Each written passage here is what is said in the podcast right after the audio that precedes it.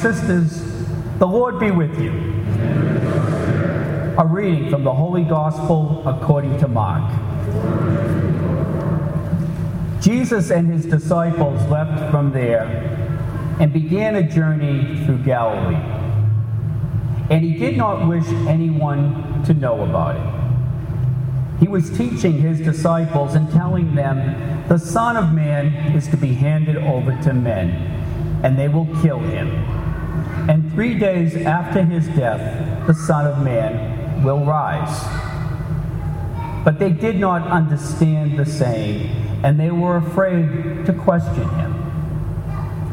They came to Capernaum, and once inside the house, he began to ask them, What were you arguing about on the way? But they remained silent.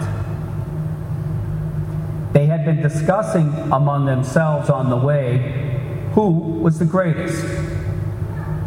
Then he sat down, called the twelve, and said to them, If anyone wishes to be first, he shall be last of all, and the servant of all.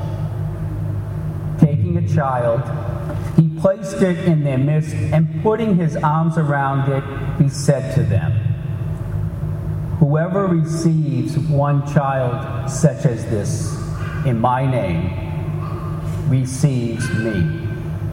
And whoever receives me receives not me, but the one who sent me. The Gospel of the Lord.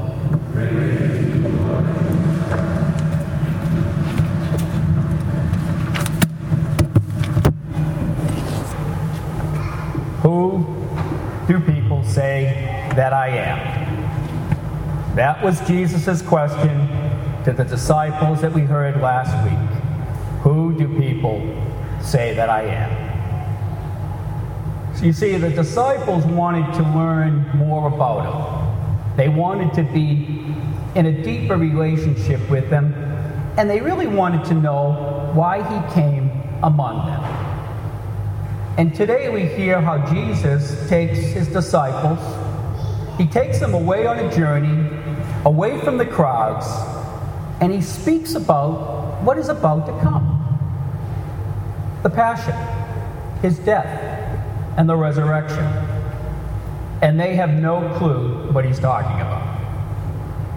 They don't want to hear it. They're spending time along the way talking about who is the greatest. Don't we all seek greatness?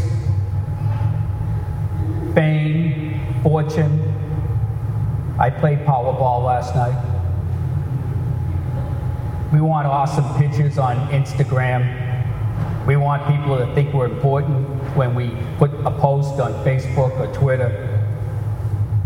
In the business world, we want important connections on LinkedIn. There's even a presidential candidate who says he's the greatest. And what does Jesus do when the apostles are spending all this time thinking about who is the greatest, he takes a child. He takes a child and he embraces it.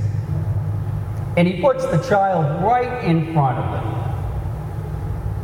And he tells them, if you're willing to receive such a child as this in my name, that you must be converted. You must be transformed just like a child. He uses the model of a child to make a big point. Children are innocent. They don't have any judgment about power or social status. They're not concerned like us on appearance or vanity or wealth. They don't exclude. Children embody what the least of all really means. And when we receive the least of all, we become a servant of all, and then we become the greatest. Pope Francis, he just touched down in Cuba this morning. And he comes to Washington, New York, and Philadelphia. I was in Philadelphia last week with my son dropping him off at college. There is a buzz about that as you drive, as we drove down, my wife and, and son and, and daughter drove down through New Jersey and through, uh, through, through uh, New Jersey on the way to Philadelphia. There is excitement about him being here. He's one that's concerned about the least. He's speaking to what we're talking about here in the gospel. He's speaking about the marginalized, the forgotten, the broken. He's made it his message to the world. Embrace the least. Our brothers and sisters who are hurt by divorce, who are hurt by broken relationships.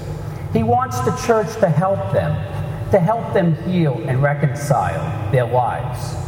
He embraces those who have had abortions, who seek absolution and forgiveness.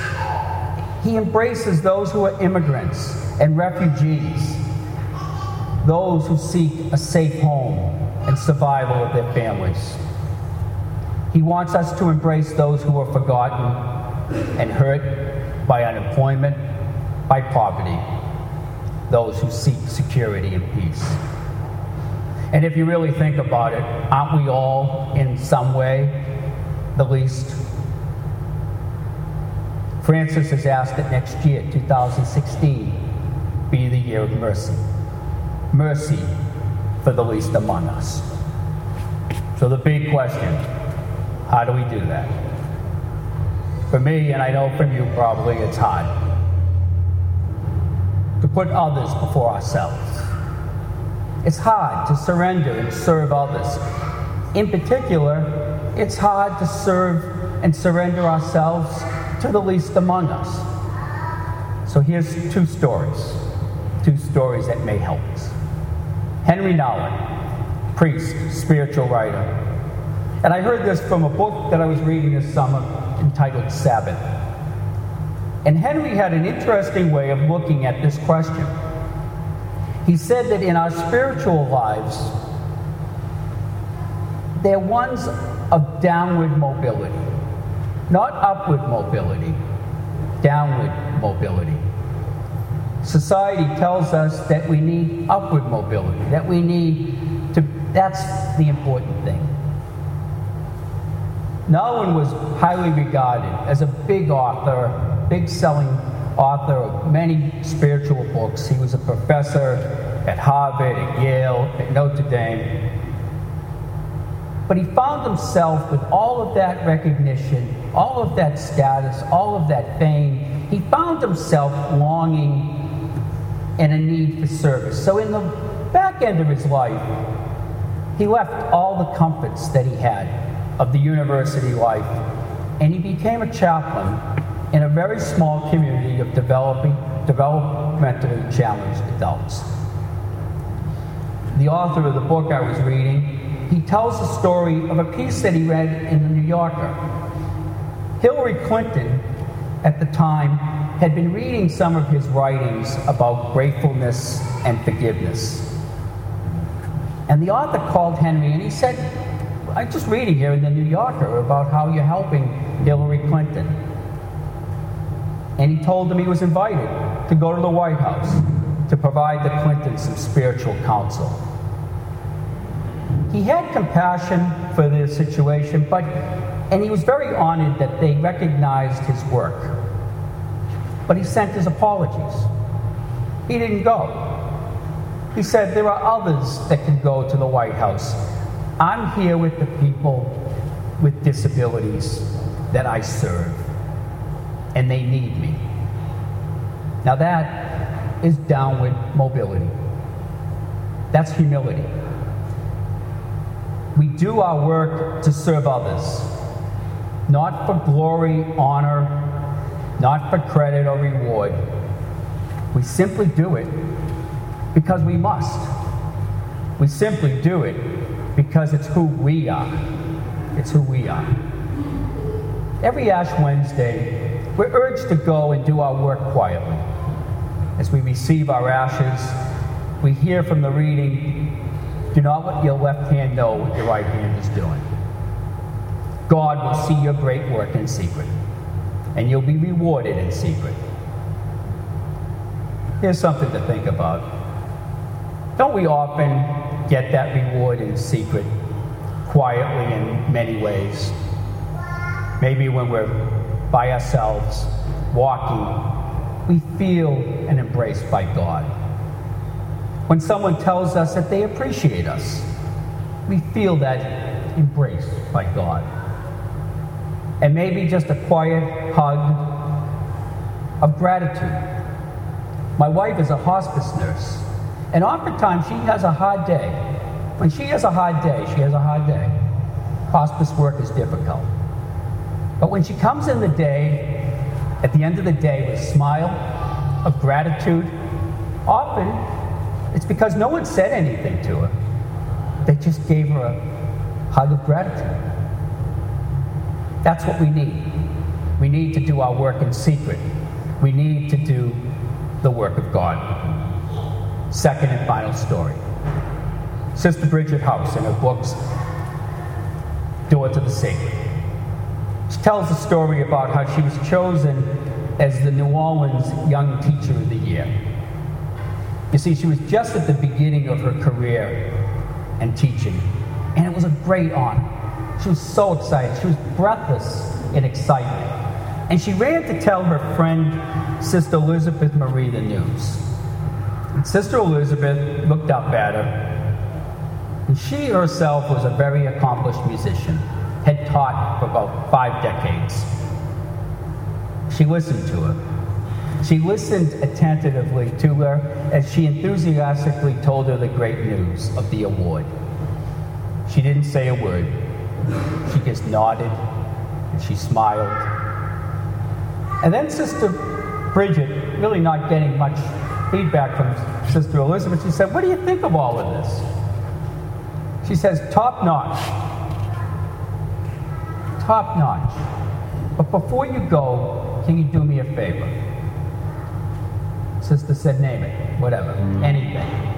She says, Please open my closet and read to me the sign that's taped inside. It always helps me to remember what really matters. So she was very curious. She was curious what was on the other side of that door. So she opens the door. And there on the door was a large piece of yellow, crinkled construction paper with 11 words on it, printed in blue ink.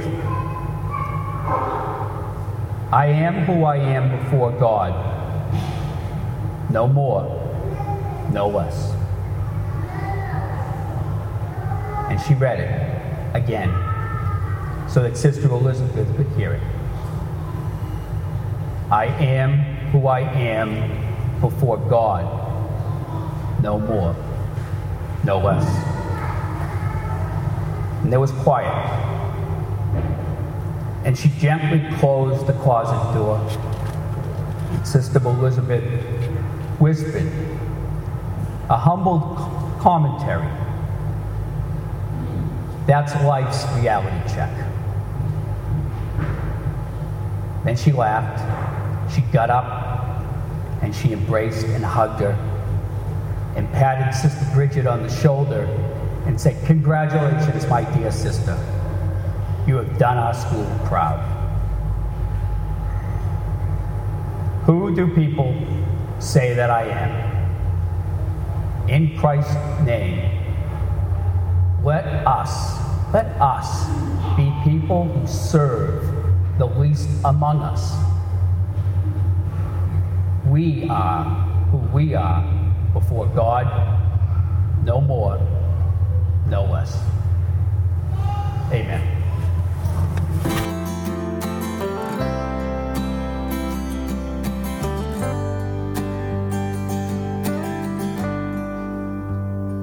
Lord, hear me. I am open. I surrender sin, all my pride.